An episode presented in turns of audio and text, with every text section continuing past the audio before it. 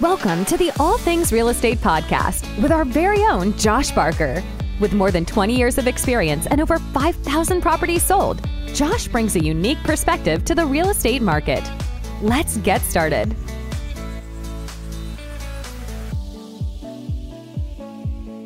So it's June 2023. Okay. Right. And for the last year plus, it's been the same like discussion in real estate. The Yeah. irresistible force Yep. of low inventory meets the immovable object of high interest rates. Yeah. And they've been just pitted against each other.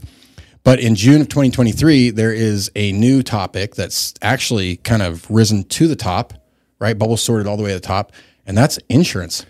Yeah, you're right. Insurance is, uh, yeah, it's a big issue right now. So you're right. We've got um, uh, inventory that's still tight. You have interest rates that are pretty high, and now our latest addition to the family is higher um, insurance costs. So I know that there's like uh, Allstate left last year. Yeah, And then I think State Farm just announced they're leaving or they left. yeah, they left. Well, they're not writing new policies. Okay. And then AAA left but came back. Yeah, my understanding is they got some approvals here recently uh, with some rate increases that they were working to get through the state. But what's what was why why why are all these insurance companies leaving the you know most Why populated state? Yeah, Yeah, it doesn't, it doesn't seem to make a lot of sense. no. Well, from my understanding, and I've been doing some research on this, essentially what it came down to is that uh, back in 1988 or so, um, the California uh, voters voted that the state insurance commissioner uh, would be required to approve of any requested rate hikes by the insurance companies.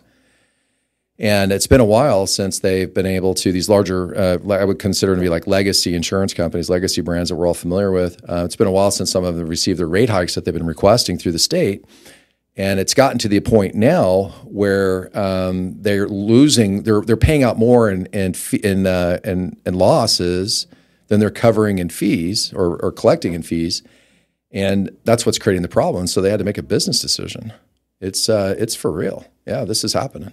I remember a long time ago, and I don't know if this number's accurate, but like uh, way back in the day, insurance, it's like they they try to pay out a dollar for every dollar for that they took in. That was kind of their business model, working on like about a four percent profit margin. Yeah. and that's a tricky, it's a tricky game to play, right? Yeah. Uh, but you you and I were talking, and you said recently those numbers were they were really skewed, Oh yeah, and it was something like for every dollar they took in, they yeah. I don't, I'm a little nervous to quote it because I didn't hear it directly, but my uh, I would say broad stroke, and this is from people that claim to know more, is that let's just say for every dollar that you're collecting in fee, you're paying out a dollar ten to a dollar twenty five. which is not a long lasting business model. Uh, Not that's, at That's all. how you go No, bankrupt. Yeah, yeah, exactly. And and you know, and if everybody's kind of like, well, what's what's happening? It's you know, the the state commissioner historically has taken uh, the insurance commissioner who approves these rate hikes has historically used the the data from the past to get a feel for you know what rates and policies should be charging now, right? But if you think about it in California, I mean, in in the 2016, 17, 18, 19, we had some pretty significant fire seasons Yeah, oh yeah. and there are a lot of losses that came with that. So you had, you know, the Napa fires, you had the Southern California fires, uh, you had the more local Paradise fire, and of course you had the Redding's Carr fire, and all of those um, absolutely had a tap on labor. Um, it also had a tap on, um, you know, the cost for providing goods and services. Um, it had a tap on the supplies and materials and everything else. And so all these fees are going up.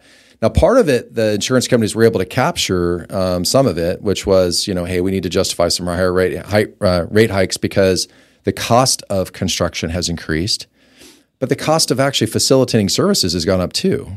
You know, everybody knows that, you know, minimum wages went up and everything else, right? So, um, just the administrative cost of issuing a policy has gone up. So, they've been requesting, from my understanding, for a while uh, for these rate hikes, and they've continued to be kind of pushed off. Um, and now it's at a point where the companies have had to make business decisions to say we're out, we're we're not writing new policies. And uh, for those of you that might have some of those those insurance companies right now, I don't want to create a panic. Um, right now, um, I mean, I'm I'm with one of the ones that is pulled out of California, not writing more policies, but they're still servicing my existing policy. Um, the concern will be, will they renew me, and will they renew our listeners? And um, you know, the next question I think after that is that when will they be back? Um, because it's it's creating some issues now. Um, there's even bigger issues that are happening because imagine if you right now were trying to get insurance on a home and you couldn't find it. That would be really big. It's big. That's not something that I think the average person, when you're buying a home, you think like, oh, insurance, my inability to get insurance yeah. premium is what's going to kill my escrow. I think it was always assumed. I mean, I've never in my entire uh, adult career ever thought of insurance as being something that I'm, I should be thankful to have. you know what I mean? It's like yeah. one of those things that, um, you know, you don't think about all that often, but in reality, it's kind of a big deal. I mean, uh, we're seeing clients now because right now with those legacy brands that are used to writing a lot of policies, now that they've currently pulled out, hopefully temporarily, uh, writing new policies, people still need policies, which means now they're looking at smaller insurance companies who probably more recently were approved through the state of California, and so their pricing is probably more close to what the actual cost is in today's market. Uh, but they're not set up to service this volume. Um, and that's pushing a lot more people onto what's called the California Fair Plan, which is a, a plan that um, you know it comes with some higher cost. It doesn't provide as much coverage, uh, but it does help solve a problem if you can't find insurance. Is it subsidized by the state or something? When you say California Fair Plan, is it um, like state? I, I don't know if it's subsidized through the state. I just know that it's managed through the state. Um, and it's designed to help people that can't get insurance in other locations to be able to get it through them. It, it, it does, in my opinion, come at a higher cost. Um, it doesn't cover as much. Um, it's not really designed to, you know, replace my watch if I lost it in a fire. It's more designed to make sure we can get the house rebuilt. And um, you know, don't quote me on all of those things, but that's just what our our experience has been with the program. The the question that we're going to have going forward now is that you know how long like uh, AAA coming back in was nice, but I've heard they're being fairly selective on what they're what they're working with. I don't know that to be true 100, percent but um, it would make sense, though. I mean, if there's not a lot of com- competition, which policies are you going to insure? The ones that are you know lower risk or higher risk? Yeah, yeah, of course. You know, so I would imagine some of that might be happening. But um, I, I, look now and I say, well, you know, I'm hopeful that the state's got uh, is paying attention now because consumers now are feeling the crunch when it comes to finding insurance. Uh, the cost is going up, um, but I have a bigger concern: is that this is going insurance is going up. The cost of insurance in my opinion, it's 99% certainty it's going to be higher next year than this year, period. Okay. Um, and I don't see that changing. Um, I can't see any scenario because they're making requests for increases. Once the state approves the increases, those increases, of course, then will be sold or presented to the consumer. Um, so insurance costs are going up. Essentially, we are now going to pay for the five years that we didn't see an increase at that at that level. You know, what I mean, they were trying Completely. to push it up faster, and they didn't. So your concern is that it's going to what? It's going to hurt buyers even more when you have high interest rates and the fact that higher than normal insurance premiums, like suddenly they can't afford. I mean, that's that's the problem, right? The downward yeah. pressure of the cost to actually buy the home. Oh yeah, well, it's going to play into your purchasing power because let's say that you were factoring previously, you were qualified, and you were factoring in for a hundred fifty dollar insurance payment. Now I'm telling you, it's three hundred dollars a month. Yeah. Well, that, that $150 increase is going to have an impact on what you qualify for. So now we have two headwinds. Oh, yeah. Before it was just headwind, tailwind, low inventory battling, high interest rates. Now we have low inventory battling because it's still it's like one of those things that uh, it's going to affect certain people, but with inventory this low and with replenishment yeah. this hard, yeah. to to do, it's there's still it's still a battle. Oh yeah, no, it's gonna you know I, my biggest concerns are uh, in this topic is just shock. You know, how, how, much shock will the consumer have when they go to obtain insurance um, or when they go to renew their existing insurance policy um, and they realize that the cost for insurance is going up across the board? Um, and again, I, I don't see any way to, around that. I mean, the cost of, of servicing consumers is going up. Um, I don't think anybody's really arguing with the causes of it. I think the things I mentioned earlier are pretty pretty obvious. Um, but at the same time, you know, now that it's about to happen and people are really going to see that, that, that jump, I mean, and it's gonna it's not going to affect everybody the same. Um, you know, because depending on where your home is located, it's going to have a pretty good impact on what your rates are going to be. So if you're closer to a higher rated fire station, or if you have a fire hydrant uh, near your property, and you know you have low fire, you know, consumables around your property because you're not on a green belt or you're not in the country, um, you're probably going to be better off. You know, if it's so in a subdivision essentially close to a good fire department. Um, but the further out you get, and let's say you lose that fire hydrant, let's say that uh, you do have a lot of vegetation around your home and you're far away from a, a, a fire station or your volunteer or your fire station's volunteer, you could expect to see a higher rate. And so, okay, so that's obviously going to have a, it's going to slow down purchasing. I'm wondering if, if it's going to hurt the, the first time buyers because they're probably not purchasing those rural properties or are they? I mean, they're probably in the, the subdivisions. Well, right? they're going to, yeah, you're right. Um, I, I, think that the first time home buyer predominantly is going to purchase more closer into the city services and things like that. Um, but I would say that at the same time, their cost is going to be going up too because the, the cost for replacement uh, of a home is much higher than it was five years ago, and and so you have to insure for that.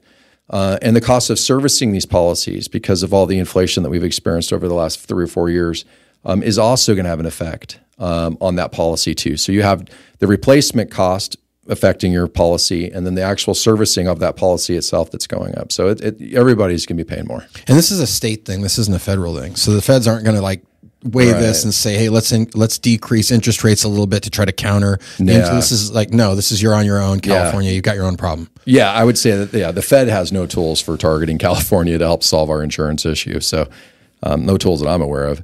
Um, you know, but there's you know different states in the union have different issues. I mean, you know, if you're in a hurricane alley in Texas somewhere, you're paying more in insurance. If you're in a, a tornado alley in you know the Midwest, you're Miami, paying, Florida. Yeah, you're paying insurance. Yeah, the southeast. Yeah, you're in the south. You know, every year. Florida, you're getting hammered, and yeah. Um, and so there's other places in the country that have experienced this. The difference with us is that, and I don't know the laws of all the states I just mentioned, but again, going back to the law that the state of California passed in 1988, where our voters decided that, hey, you can't raise insurance policies in the state of California without the approval of our insurance commissioner there's a lot of responsibility in the insurance commissioner, in my opinion, then to be very proactive with the insurance companies to make sure that they're not just advocating for the consumer, because if you do, you don't have anybody to provide insurance to anymore. So the next big, the the big uh, valve on this would be that if the insurance commissioner adjusted those what they could write those rates at, and then State Farm would come back. Also, Correct. would come back if they say because yeah. something that you said in there that could get lost on somebody is okay, these new insurance companies, why do they get to charge higher premiums? Like, well, because they just entered the California market. So they submitted, look, this is what we'll charge. Yep.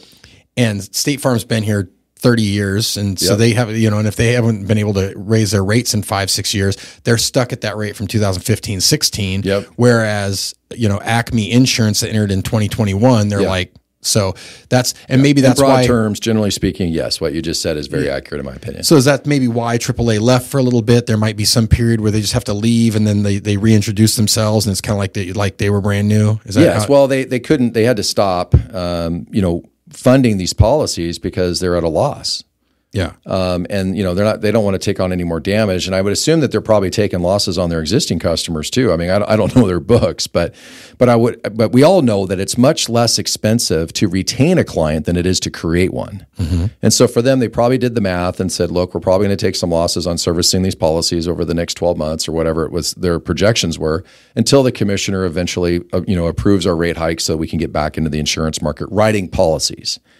And uh, you know, I'm I'm definitely going out into the weeds with this a little bit with you right now. But just to put some context for the consumer uh, that's watching this right now, and, and the takeaway is insurance is not going to be less expensive; it's going up, um, and it's going to have an effect on uh, purchasing power.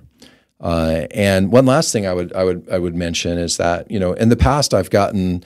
Uh, you know those pestery, uh, you know letters in the mail from your insurance courier that says, "Hey, you need to, you know, cut the trees around your property or whatever." Um, you know, or do this or do that. And I've, I've probably admittedly ignored some of those types of correspondence in the past because I didn't feel like it was that pressing of an issue. Mm-hmm. Well, today I would tell everyone you get you get any kind of a notice like that from your insurance company that's kind of um, you know putting some sort of a, a request in front of you that you need to comply with or they might cancel you. They will probably cancel you. So do what they want you to do. You know uh, within reason, do it. Because if you lose your insurance, it's not easy. Right now, we have clients that are requesting appointments with insurance agents. In some cases, it's two weeks out. Wow. Yeah. I mean, I used to be able to call an insurance person and be in there this afternoon. And they used to call me. I know. I didn't call them. Right. I had to, I had to deny their call. It was, a, I, I would only take the ninth call. No, it's, incre- so. it's, it's incredible, you know? And so, and I feel for the insurance companies right now, they can't write new policies because that, I mean they're going to have to sell a whole lot of auto. They're going to yeah. have to sell a whole lot of uh, home, you know, life insurance, and they're going to have to do a whole lot of other things right now uh, to stay, you know, profitable until they can get that homeowner uh, insurance policy back. So as you're telling me all this, you know, my mind's kind of going like, what does this mean to different segments of the market?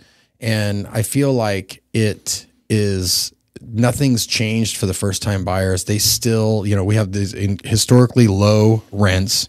Uh, Yeah. Not rents as far as amounts, but rental, the percentage, Yeah. right, of vacancies. So that's pressure. You've got the inability to replace lower inventory at, at arguably some of the current pricing, right? Sure. and interest rates which can come down the big the big question is are they going to go up or are they going to come down I, i'd have to think that they couldn't go up much more Interest rates? interest rates if they go much more i mean it's going to put a grinding halt Yeah. Well, today's the 16th, right? i think so All right. Something so like today the Fed met. I'm sorry. Uh, today we got the reports back from uh, from inflation, and it looks like we were only one point of a percent, not one full percent, but one tenth of a percent um, um, higher than what we anticipated. And some of the other numbers were nominal or exactly what they had projected. So the expectation is tomorrow they won't raise the rates. They're calling it a skip. Um, you know, basically saying, hey, maybe the next time we might, but this time we probably won't. Um, you know, tomorrow we'll know for sure. And by the time this video comes out, everybody will have the answer. My best guess is that they won't raise rates tomorrow. yeah because Um, we're if I, I can't see another 5% increase. Let's put it that way. I mean, No. we went from twos to sevens, so we Yeah. went 5%. I mean, we're, we might fluctuate a quarter here, a half percent there, but I don't see it jumping up to 12%. You know, people always quote that like, oh, in the late 70s, I paid 18%. Yeah, but you also bought the house for $21,000. But anyway, Sure.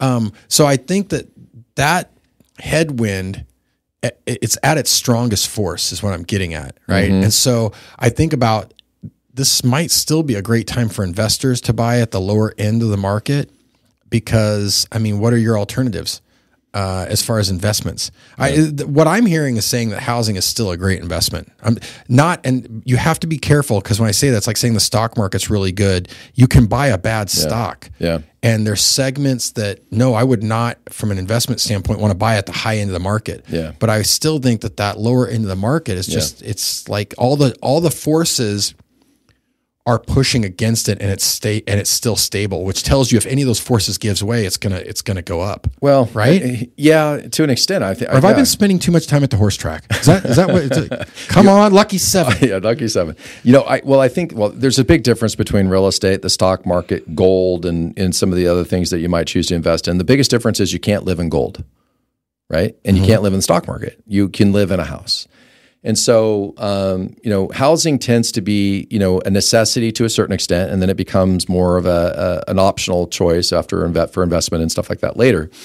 Um, but shelter cost is a real thing. So you're either paying rent, right, to live somewhere, or you're going to live in a home that you're own, that you're purchasing. One of the two, and, and either one's fine. If you rent, you decided to pay 100% interest because nothing's going towards the principal. Um, or if you purchase, then you know then your portion of your mortgage payment is going towards interest, the rest is going towards principal, and you're paying down a mortgage balance. There's another difference. If you like a rental property, over time does rents go up or down? Up. Of course they do, right? And on the real estate side, when you purchase a home and you secure a mortgage, right? Does your mortgage necessarily have to go up anymore after that? No. No, not really, right? And you might have your insurance go up a little bit over time or uh, the cost of uh, taxes perhaps over time, but your principal and interest payment for the most part are locked in unless you choose of your own choice to reduce the obligation by refinancing or what have you, right? Uh, and so those are the the big differences between the two. So if you were to take the situation we're in today, where the vacancy rate in the state of California is 3.9 percent, there's not a lot of rentals available. And you look at the housing market with 580 units for sale, not a lot of homes for sale, right? What's going to change that fact pattern? Well, I would say uh, interest rates coming down is going to change. So let's talk about that for a minute. Okay. Interest rates go down by 2%. What's the corresponding effect to the market, in your opinion? Oh, the prices go up dramatically. Okay. Uh, I and mean, two- what's the reason why? So the, so the listener knows why. well, because now like people can afford more. Th- Their their purchasing power's gone up. If That's the right. interest rates go down two percent, if they were looking at spending two eighty, now they they can get the exact same payment, Mm-hmm. but probably get a house that's three forty. Yeah. And so another way to put it is that today's pricing for homes is currently reflective of what the interest rates are today and, and now Which are high. Which are high. for us for for the last fifteen years. Yeah. Yeah. It's High- higher than yeah. what it's been. Right? Right. And is it, you know, and then the next question the person has to ask, and this gets into the crystal ball side of the question is like, do you think the rate environment will likely be higher in the future or lower? Well, go to inflation. Is inflation look like it's still going up or is it starting to moderate and, and, and coming down? I mean, nobody could argue that the rate of inflation has dropped, From uh, a year ago, a year and a half ago, when it was just like on fire, going right? crazy. Yes. Yeah, and and it's and now it's down, right? like you said, it's 0.1 above what they thought it was going to be. Right at this point. So it's coming down, and they're still continuing to put pressure um, on capital and on investment that's causing it to continue to go down. So it's more likely that they're going to have inflation under control over the next 12 months. I mean, I don't see, you know, there's there's always that, that option that something could crazy happen, but uh, it's likely that it's going to continue to go down. It'll take the pressure off the Fed to raise the rates, and if anything, the rates might likely start to go where? down. Yeah, and if they do, like you said, what's that going to do to price? It's going to go up. that's how our consumers have to kind of kind of look at the picture a little bit broader and say, okay, well, this is what they are. Now, the only thing that can really change this and, and really change value, in my opinion, is supply. which we've established when you're talking about the Redding market, it's it's almost impossible to enter the market with under three hundred thousand, under three hundred fifty. Right. But what would it take for us to increase our supply right now? Because these are the questions I keep myself up with asking. It's like, all right, you know, if I- People would want to sell. okay, and, Which- wh- and where would they go? It, they'd have to be leaving And where would they go? Idaho. Possibly, but Boise's down. Prices in Boise aren't as well as as strong as they were, so they're part. They're starting to get hit. Um, you know, and I'm I'm setting you up for obviously the conversation the way I'm putting it out there because I'm what I'm trying to do is, is illustrate a couple things. When when we saw a pretty good exodus about four years ago, uh, for for different reasons, political mostly motivated is what I was seeing at the time. People were leaving the state. They were going to areas where the cost of housing was actually less than Redding, if you can believe that. Yes. Okay. That is not necessarily the case for most of those destinations that I'm thinking of right now. Exactly. In most of those cases, those homes have far surpassed our market pricing. Um, and now it's not easy for our folks in our area to move to those areas and get the same lower price that they were experiencing before. So if you were to sell right now, you'd be having to find a place that's less expensive in most cases than it is today to receive that same benefit, right? Which would be very hard. Really hard, really hard. And so where would you go? Because that's one of the ways we could do it. If everybody decides to move, we have more inventory. There you go. Okay. Um, the next one that I thought about on this was okay, well, new construction. What's it going to take to increase the number of new housing units available for purchase in the marketplace? Because right now we see them limping along. I mean, I don't. uh, Most builders that are watching this right now, I think they would all agree it ain't easy for them. And God bless you for all the work you're doing. It's a lot of work out there. Well, they're going to need one of two things. Either they're going to need for their costs to decrease dramatically, or they're going to need the price of housing to go up uh, much higher than the the supply, the the components to build the home, so that they actually have a profit margin again. Okay. Right? Well, um, agreed. So let's break those into two pieces right now. So we have, um, let's go to the supply side of this. So the cost of supplies and goods going down, right? We know the lumber went down. I think we talked about that in here in a did. previous podcast.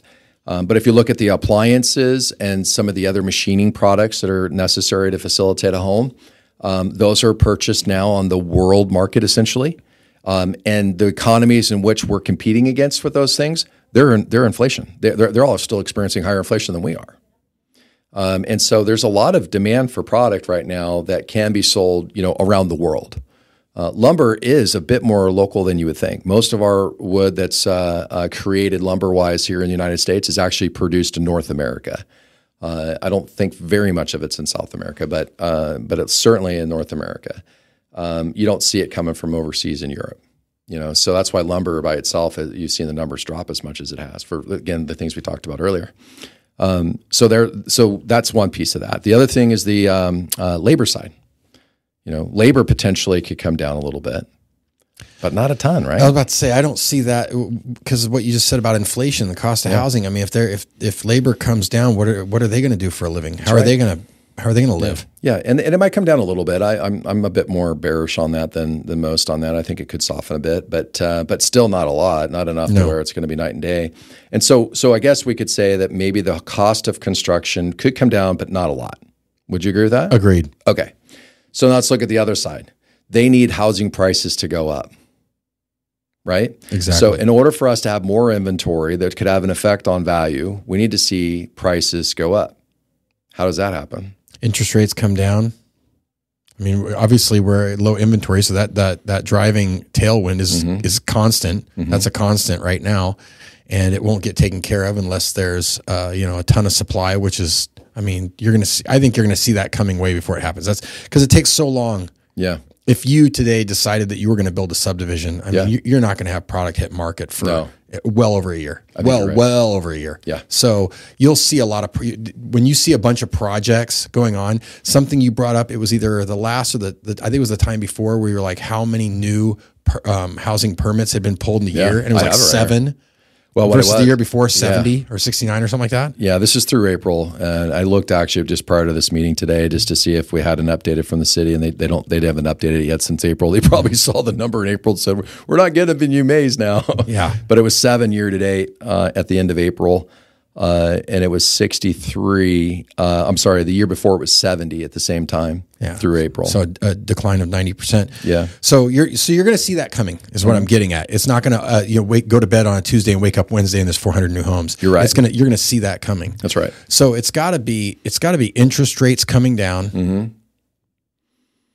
The insurance thing isn't going to be settled. I guess if the uh, no, it's not going to be settled because even if the insurance commissioner said, "Okay, I'm going to let you guys increase your rates," that's increased rates to the consumer. Exactly. So that's not going to come down.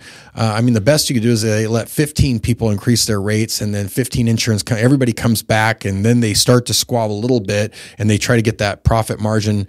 You know, down and as that's the low only as thing they possible. can. but That's the only thing they can. Yeah, it's the only thing they can file down is just a little bit of the profit margin, but the cost of replacement's still there. The cost of servicing the policy is still there, and maybe a little bit of the profit when there's competition, which it needs to have, um, and ease of service too. I mean, like I said, we have clients waiting two weeks for insurance. I don't want to repeat that, but that's. I mean, that's what's going on. It's it's taken a while to get people in, but. Um, so I agree with you. I think interest rates would be a way to to potentially uh, push those prices up.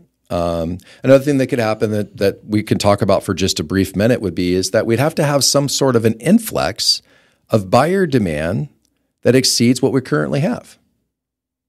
And so, for example, Aren't we already there? well, no, I'm talking about like let's say that a plant was to move to town and bring a thousand jobs Ah, with got it. Got it. Okay, something Right. new. Yeah, something new that we're not really thinking of. And if a plant came to town, it brought a thousand jobs with it, and let's say that uh, as a result of that, there was going to be 400 homes purchased off the existing market. Well, then that would cause prices to go up. Builders would be like, "Thank you very much," and now they can provide some supply. Um, but I'm I'm not aware of that thousand jobs, so please, nobody ever come come come back to me and say that I said that because I don't I don't know of any job right now that's coming to town that does that. But Well, in economics, um, you know, I'm, I'm not an economist, but I, I play one in my garage. uh, I know that there's this, uh, there's some terms around replacement, right? So, like when they would do like the whole CPI, the Consumer Price Yeah, Index, and the basket of goods, and they say, you know what we're going to do? We're going to replace sirloin Right. with chopped, you know, with hamburger, yeah. right? And so I wonder one of the other things that could do is it, alternative. You see the ADUs being built in people's backyards. Sure. Although that didn't really, uh, I think part of the problem, you know, that's a, that was a great idea. That was like, hey, you can have a thousand square foot house for three hundred ninety thousand dollars. Yeah. And wait, what? That's not a good deal. Yeah. What? What? You know, the whole you'll idea was be a- money. It'll be great. It'll be awesome. Your friends will love it. Uh, it was like I thought it was supposed to be some type of affordable solution, and it ended up not really being affordable for various reasons. Yeah, I think I think what the second dwelling has done is for some people it's an extra uh, you know unit, and you know maybe they were able to get the cost down to a point where it penciled out for them. But I think what, really what it did was it created some flexibility for hey, if I want kids on my property, if I want my mom on Yeah. my property. Yeah. I mean there were some pretty stringent rules that the, even the city was hand tied. I think that they were kind of help, happy actually. I think when the state came up and said, "Hey, you know, you're you're going to have to provide for additional housing units, and here's one of the ways in which we want to see you do it," and it gave them some cover from the general plan to be able to deviate from it and allow for secondary units on properties because there were some pretty tight rules for a while, and I think overly excessive. I think as you say all that, something else popped into my head was that um, we're probably going to see alternative housing projects. So we're going to see more apartments, maybe some some townhome like, you know, not necessarily condos, Yeah. maybe even condos, but something that's like, hey, we- we're not. Single family homes on a large lot is not going to cut it right now. People aren't going to be able to do it. But we've got these, you know, two one units, and Yeah. we've got seventy of them that we're going to build. Because then what you're going to do is you're going to get investor money. You know what I mean? That's Yeah. who's going to build. It's not going to be Bob building a, a really 70 unit. It's going to be Yeah, investors. I agree. Well, I think that yeah, multifamily. Because people got to live. They got to live somewhere. They do, and multifamily can solve the, the problem much faster than me just adding an ADU on my property. Yeah. They- what I do appreciate about the policy, though, is that it, essentially they're saying, "Hey, we're not going to just take one approach. We're going to take a lot of different approaches, and let's just start working on the problem." Um, but we still have the cost of construction that that's a real deal, you know, issue, and um, you know it does create some issues for people to be able to do it. Um, you know, I think multifamily is going to be a way to solve a lot of it for the state. Um, you know, but there's that you know not my backyard mentality that you know most people have, and I I would too. I mean, someone wants to build a massive apartment complex next to my house. I'm going to try not to let it happen, you know. And it's not that I'm, you know, selfish. It's just that I didn't buy my house thinking that I was going to have that 12 that massive apartment building next to me. Um, and so I can appreciate where people are coming from. There's no easy answers to it, but I think that we're we kind of all know that California's housing is extremely expensive, and um, if we don't want our kids to move to other states, we're going to have to solve it. Yeah, you know, bottom line.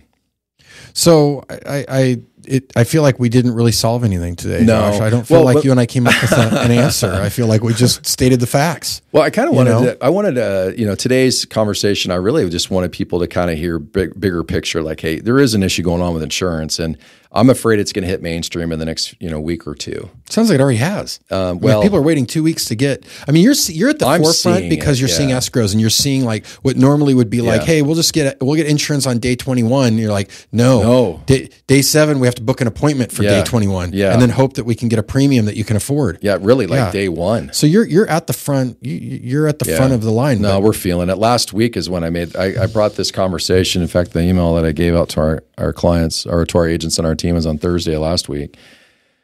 And it was uh, because I, I, wanted to make sure everybody was aware. Look, look, we have this issue all last week from like Monday till Thursday last week. I was running into it more and more, and um, I, you know, by the end of the week, I had talked to enough people that I was like, oh no, this isn't good. This is going to be a challenge. This is this is a headwind for now.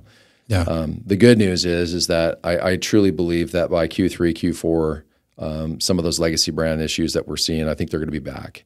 Okay, um, and that'll take off the pressure of at least getting an appointment. So you think the insurance commissioner, the pressure will they'll make they'll make I, I they'll do something. So. I mean, I, I I don't know how they would possibly think it's a good idea to have some of our largest insurance companies in the nation not participating in California. I'd love to know more about that California. What do you call it? California Fair Fund or Safe yeah, Fund? Uh, California Fair Plan. California Fair Plan. I'd like to a little bit. I'd like to know a little bit more, knowing more on how that works. Yeah because if that's like oh it is subsidized by the state well that would put pressure from the governor and yeah. the, you know what i mean? If they're like hey yeah. wait a minute. You, you're you're we're paying for point. this. Yep. But if it's like no it's it's part of a fund that's controlled by an llc out of montana you know i don't know. Yeah. You know I, mean? I, I, don't know you know me i'm a conspiracy theorist. Well you know, assume, all of our listeners welcome to jump on and try to figure it out. But i, I think that it's definitely something that's spons- uh, sponsored or overseen by the state um, it's like I said, it's more expensive. Uh, it, it's designed to provide insurance in situations where you can't really find the private or you know the private market, the private side of the uh, insurance equation to solve it for you. But what a lot of people do is they'll get the fire insurance premium or policy through the California Fair Plan, and then they end up getting a like a renter's policy. Ah, supplemental. Uh, yeah, supplemental okay. policy through a, like a farmer's or State totally. Farm or Allstate. Or, and so know, they will do that then. Um, who's that? The, the those insurance companies will do the supplemental insurance uh, on new policies right now. Yes, I don't think so. Oh no, that's the thing. I, I think they're. Oh, you think that might be the solution? Well, no, I'm saying they're doing that. They're they're doing that right now. But now, right now, some of those bigger companies aren't writing new policies, so you have to go to smaller companies to get those policies. Got it. Okay. Um, and so it's uh, um, we're this is the area where it's going to start getting you know getting interesting and dicey. Um, we're running into it right now with our consumers trying to find insurance is number one, um, and then the cost of the insurance after the sticker shock is is number two. Um, and then everybody's asking, well, will it go back down? And it's like it might go down a little bit from what it could be today at this point, but it but it's going to be higher than it's been in the past. Uh, cost of insurance for all of us in California is going up. There's no way around it. No way around it. Not, not right yeah, now. Not, not anything you and I can do. No, there's nothing. Clear the weeds see. around your house. That's right. trim back the bushes. That's right. Uh, make sure your smoke detectors, batteries are. Yep. I mean, small little things. Yeah, do the little things, right? The, to not yeah. lose your policy. We had a, I had bought a, a rental property, um, well, not to rent, but to fix and then resell it. And they had a wood burning stove in it. And they made a request. It's to go. Yeah, they wanted me to do an inspection on the stove, which we did, and then we found out that the stove was not within the inches that it needed to be away from the wall or whatever. And uh, so my office manager came to me and says, well, "What do you want to do?" And I said, "Just pull it out. You know, it, it doesn't meet code. I don't want to sell it without it meeting code. So just get it out of the house." Um, and then we took a picture of it, sent it to the insurance carrier before they canceled me. I had another property we purchased here this last year, and the um, they told me I had to replace the roof, which the roof was replaced right before I purchased it. But I had to furnish What? reports. Yeah. Oh, okay. I had to furnish reports to prove it. Okay. And um, you know, they they said that they saw some peeling, peeling paint that they wanted for the insurance company. I've never had an insurance company ask me that. They wanted my peeling paint to be addressed, and uh, which was the property manager that owned the property before. They took their sign down, and so this the, the picture or the the the uh, the the wall was painted the old house color before they got painted, right? Yeah. So I had to fix that. Never had that ever happen before. And then there were some trees that I had to cut back, which I thought were were valid, and I think we needed to do it too. But um, but I mean, I was like, I talked to the insurance person. I'm like, man, I mean, how much time do I have? He's like, don't mess around, get it done now. but these were like little things that were popping up several months ago that I wasn't catching as being issues. And you know, just one offs, one off, a one off. And then this last few weeks, I'm like, whoa, whoa, whoa, this is like a blow dryer. It's hot. So really, the only two things that we should really, uh, I mean, we're we're we're kind of waiting with bated breath on interest rates, Yeah. that kind of thing. Yeah. Um, there's really nothing. It, it, it's it's nothing can be done, right? No, yeah. I mean, it's and well, and for those who are sitting out there going, well, should I wait? You know, or should I you know, pull the trigger now? It's like, look, I don't know what your plans are next, but again, shelter cost is a real thing. If you rent, well, you know that you know what the market's doing right now. It's three point nine percent vacancy rate. You're likely going to have pressure on your rent prices going forward. Uh, and if you purchase right now, um, you know there's not as many homes to choose from, but there are you know people are buying homes every day. Um, and then, you know, when the rates do eventually come back down, you have the option to refinance if that's what you decide to do. But uh, there's no easy there's no easy answers right now. You know what we didn't get to talk about that used to be like a, a staple in our conversation was the uh, uh, what's the term? It's the absorption rate or it's the the Rate of replenishment. thank you rate of replenishment. You don't have. I, I'm putting you on a spot. Mm-hmm. No, I do. I I'm curious because we we always used to, we used to discuss that number a lot because we Yeah. were in such a hot sellers market and we started inching up and Yeah. we went neutral and we thought we were going to buyers and we never did. We came Yeah. right back down. So new listings that came to the market, and this is for the month of May, uh, 350. A year ago, in the month of May, was 412. So new inventory coming to market was down 15% year over year. Uh, homes that went pending uh, last month was 266. Uh, a year ago, it was a little over 280. Um, so Oh, yeah, so Less I- inventory, but same volume of movement. yeah. So what we're starting to see is this. I think next month's market update I'll be doing the one that's like the five minute one for those of you that watch that. Um, the five minute one that I do next month, the numbers will be very close from this year over last year. Okay. And the reason why is because when interest rates went up last year, those big jumps were done by the July. You know, I mean, not that they were done, but they, you know, those big jumps. The shock. the shock. Shock was over. Yeah, was uh, by July, and things started to to people. You know, the sales had already dropped as a result of that, and so we're going to start to see numbers that are going to be much closer together starting next month. Is what what, what we're anticipating Do you have the replenishment rate in there? for last year. No, for this uh, for this last month. Well, again, it was 350 was the new listings that came to market. Okay. uh, and a year ago it was 412. Because I was no. Remember how we had the X number of months? Oh, you mean the absorption rate? That's what I was. The yeah, absorption so rate. 2.8 supply. See, that's seller market. Yeah. Well, yeah, we're still Under three, Yeah, that's right. We're at the tail end of a seller's market right now, and it feels that way because, you know, if you talk to, uh, you know, agents on our team for sure, but uh, I would imagine with other agents in the market, when a home is priced correctly out the gate right now, it's not unlike you're going to have competing offers on it, which is crazy. We have these headwinds in the marketplace, but we have competing offers.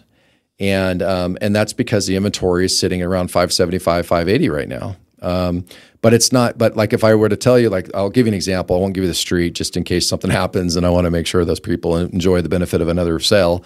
Um, but uh, we had a property here this week and then we sold. Um, they had something like six offers on it. And I talked to um, uh, the agent that was representing the property on our team, and I said, "Well, you know, how much higher did it go over price?" And it went over price by ten thousand. Six offers. So we priced it on the nose, and we got competing offers on it, but it didn't sell for that much more than asking price. And that's that's pretty telling because uh, in COVID you would have you know listed at a price, received six offers, and sold it for sixty thousand over asking price.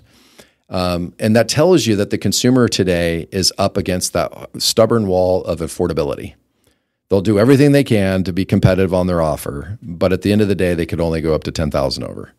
You, know what I mean? Yeah. And, and that's what happened in that. So it's not a crazy market. There is pressure there, but it's not. It's not. Yeah, and that's know, a one-off. I mean, that's one example, and I'm trying to pick the one that was pretty stunning to me. I, we've had other ones where it's gone thirty or forty thousand over, but um, that's usually when the selling price is much higher, and there's a pool involved, and maybe some other extra things that really you know can sway the valuability or the value to a per, per, uh, to a person. But um, but that's an example. I mean, we feel like it, it's pretty tight.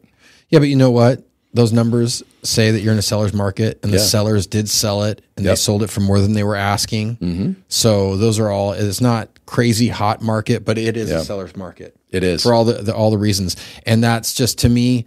Um, if you are thinking about uh, selling, those are good signs. Yeah, You know what I mean? That's it's that those are really good signs. And if you're thinking about buying, back to what you said, I mean, it depends on what kind of buyer. These are very different. You know, if you're renting, you're paying 100 percent interest. That's right. And if you can't afford a mortgage, that's the big question: is can you afford the payment? that's right. But if you can, and you're a first time buyer, this I, I you got you're so you're so politically right when you talk. Now you make me want to not say something that I'm going to find myself in court later and be like, and you said, you know. But I was thinking like the market looks good now versus like, oh yeah, but interest rates, yes, but fast forward a couple of years and interest rates have come down. You can refinance and you don't have to pull equity out. You could just refinance what you owe at a lower rate Yes. and not go shopping. Yeah. You know what I mean? There's this, I, a lot of people don't know that. So there's a little public service announcement. When you refi for a better rate, you can just pay off what you you owe. Yeah. And that's how you get even more equity in your home and pay it off sooner. Well, mo- most of the people in this that have, have owned homes. So, so for the listeners out there, if you've owned your home for 20 years or, lo- or more, ask yourself the question: Is your home worth more today than it was 20 years ago? yeah. If you were to be in the market 10 years ago, and you ask yourself the question, okay, I bought a house 10 years ago. Is my house worth more today than it was 10 years ago? Yeah. If you owned your house five years ago, was when you bought it, and you own your house today, and you ask yourself the question, is my house worth more today than it was five years ago? The answer is most likely going to be Most yes, sir. likely, yes. And so it's continuing that, that that is the theme of real estate most of the time, and there's exceptions to the rule, but uh, but I would say that more times than not, it's it's going to be a good investment for the long term, and it's a it's a forced savings account. It's a hedge against future housing shelter costs. Um, you have a tax savings for home ownership in many cases. Um, somebody, uh, um, you know, you're you're you're paying down your mortgage balance while you're paying to live there. And uh, that's why I say it's different in real estate than it is in owning a stock or owning a piece of gold, is because you can't live in those other two asset classes, but you can live in your home. And uh, it, it, to me, it's it's still one of the best investments. If you haven't made one into real estate and you need a place to live, this is a great place to start your investing of, uh, for your life. You know, what I mean? Absolutely. You know, so um, for those reasons, I still love real estate and have a huge affinity for it. Oh, yeah. Of course. Yeah. So Well, I, I didn't know if you had anything else you wanted to No, go over. This good. was kind of a big one. It was. Um, tackled a big topic, and we'll see did. how it plays out over the next month. yes, I got a feeling we're going to be talking about next month. Uh, see We'll see. We'll see what it is. Hopefully, you know, we, hopefully we get to report that some of these insurance companies are, you know, at the tail end of their exodus and coming back into the market, and um, we're going to be, you know, excited to hear the good news on that. But uh, for all the listeners out there, this was really this this one today was more about your guys' requests. Uh, we had a lot of people asking uh, for us to get into this topic here um, in the last week or so, and I thought, you know what, I think you're right. I think it's I think it's a big enough situation. We probably should talk about it. So, um, a big fat disclaimer. And Marcus, help us out with this, buddy. Um, make sure that we put on our podcast here that these are opinions and they should actually be ignored in most cases. Fair enough. Will do. All right. I will do that. All right, then, Joey, thanks. This is again my for your legal time. advisor. over That's here. right. Yeah. Thanks for your time. Thank buddy. you, Josh. If you're enjoying the All Things Real Estate podcast, please feel free to subscribe, rate, and leave a review wherever you listen to your podcasts. That helps others find the show, and we really appreciate it. Thanks again for tuning in, and we'll catch you in the next episode.